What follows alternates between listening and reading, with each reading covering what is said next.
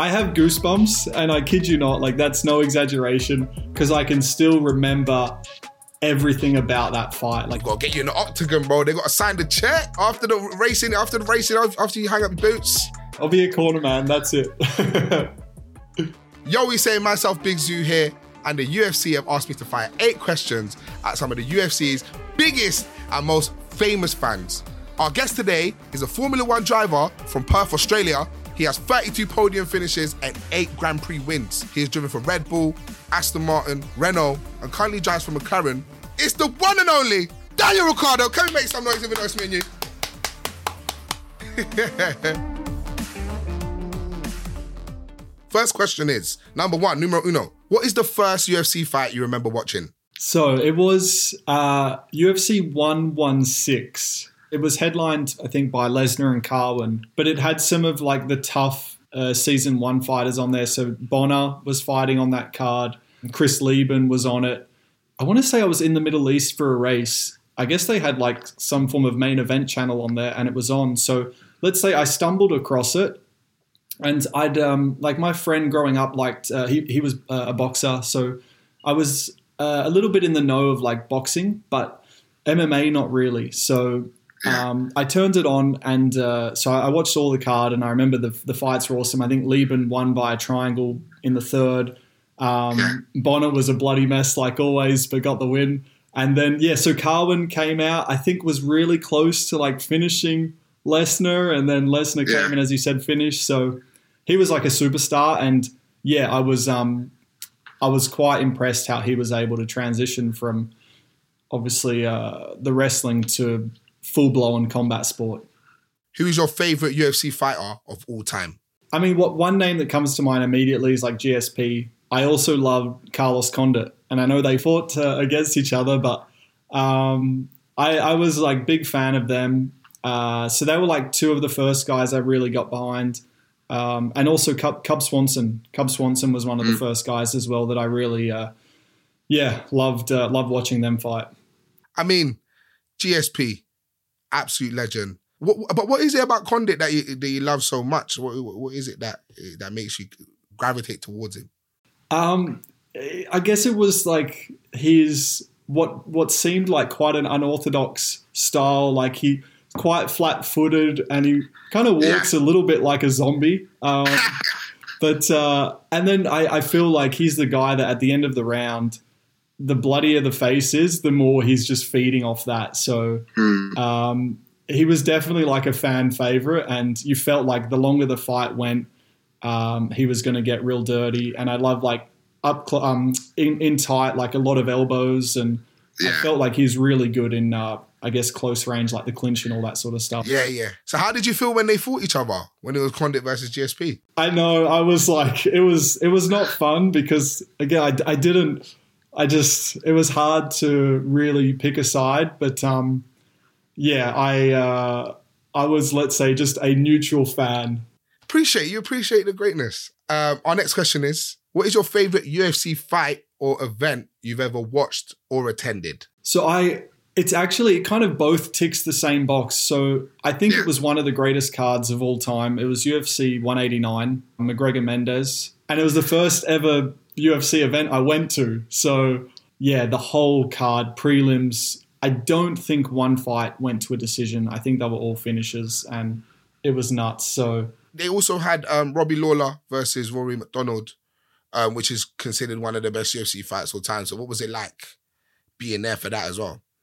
Like I have goosebumps, and I kid you not, like that's no exaggeration, because I can still remember everything about that fight. Like that was, I mean, I went there as, you know, obviously very excited to see McGregor, but that Lawler McDonald fight was insane. And there was, I think at the end of third or fourth round, they both stare at each other, like spit blood on the mat. And I was just like, the whole crowd was just, it was insane. It's mad because I can see your smile, bro. Just speaking about it, I can see that it just invigorates this energy within you, and it's beautiful to see people from different sports get so gassed and happy about something else. Because sometimes, like you said, you know, you're always focused on racing, and it's everything you have to kind of speak about and live. And people might not know that you was in Vegas, baby. You was there. Yeah? The blood was splattering over, hitting your forehead. You once asked Lewis Hamilton to fight you in a charity boxing match. He didn't bite, but you versus Lewis in the Octagon, what are we saying? Who wins? I definitely back myself, but I mean, I don't have, like, I did a little bit of boxing as a kid just because my friend was, you know, fighting, so he took me in the gym, and I did it for some fitness, and then I did a couple. I probably did maybe a dozen BJJ lessons back, or maybe like 8 years ago now. Okay. But I was okay. So no. So I'm not saying I'm good, but so I wanted to keep doing it because obviously I'm interested in it. But I got tapped out by like a 12-year-old kid at the time, and I was like, I'm gonna get hurt. I'm gonna get hurt because clearly anyone could come in here and hurt me. So I was like, maybe this is for post-racing, because I did fear a little injury coming on. So I was like, yeah, maybe I park this one, but I'd still back myself. I think I've watched enough MMA over the time that I would have half an idea of what to do against someone who doesn't have much of an idea. Bro, I'm just imagining the 12-year-old tapping you out, bro. I've attempted to do things before. I tried to do judo, and I was getting thrown all over the mat. A lot of Cianakis right into the floor. And sometimes you look at these things and you think, you know, especially by size or someone who's smaller than you might think, that, yeah, come on, I might not be trained, but I have a chance. And there is no way. It doesn't matter. If you are disciplined in your skill and you are a true fighter, sometimes you might get tapped out by a 12-year-old. Yeah, it's humbling. I mean, it's good. But yeah, I'm going to revisit that after my F1 career. We're talking about UFC. We talk about Formula 1. You know, your teammate, Mr. Lando. Yeah. Do you think you would win in the Octagon? He would not fare well in the Octagon. No. Like, I mean. No, I. You're not giving him a chance. Nah. Lando Norris, no chance. Nah, no chance. Oh my days. Nah. Oh man. Hopefully he doesn't watch this. He might do. What do you reckon? Do you reckon he would have a chance? Come on. I mean, I'm not trying. I'm very neutral. I'm like a commentator, very neutral. My next question is: what would your fighter nickname be? So my nickname in like racing is the Honey Badger, but yeah. I don't know if that kind of has a good ring to it. So I've also been called like the Smiling Assassin. So I'd probably go with the Smiling Assassin as opposed to the Honey Badger for the Octagon. I agree with the Smiling Assassin because as you were talking about facing Lewis and the man them in the Octagon, you were smiling the whole time. So it's like, you say, yes, I'll beat them, I'll destroy them. But you was also... I know. It's a good way to catch people off guard because I think, you know, like they see me happy in that and like, he's a bit of a soft touch, but I'm definitely a competitor and I love it. So yeah, I'd back myself. I love that, bro. If you could fight anyone in history, who would it be? So the first name that came to mind was Chris Lieben. I don't know. I really, as I said, watching him on 116, I loved his fight. I loved how he dyes the hair to match the color of the blood that's going to be spilled. And then watching him in Tough as well, I was just like, I don't know. He warmed to me. So I'd love to share the Octagon with him from a respect as opposed to a dislike. I love the respect you have for the game, but also the willingness you have to get an Octagon. So we need to get this happening. We've got to get it done. UFC, get a contract. What would your fantasy UFC matchup be? So any fighter versus any fighter throughout history. Who would be your favorite fight to watch? I know it's a tough one. Yeah, it's probably the most anticipated fight that never happened, and it was Khabib and Ferguson. I really wanted that. Like the whole world did. And I really think at the time, you know, that if it happened when it, say, should have, I still don't know who would have won. So that was the fight I wanted. Who is your GOAT? Now, when we say GOAT, we mean greatest of all time, and I'm talking about in Formula 1 and UFC. So who is your GOAT? I think Formula 1, I would have to say Ayrton Senna.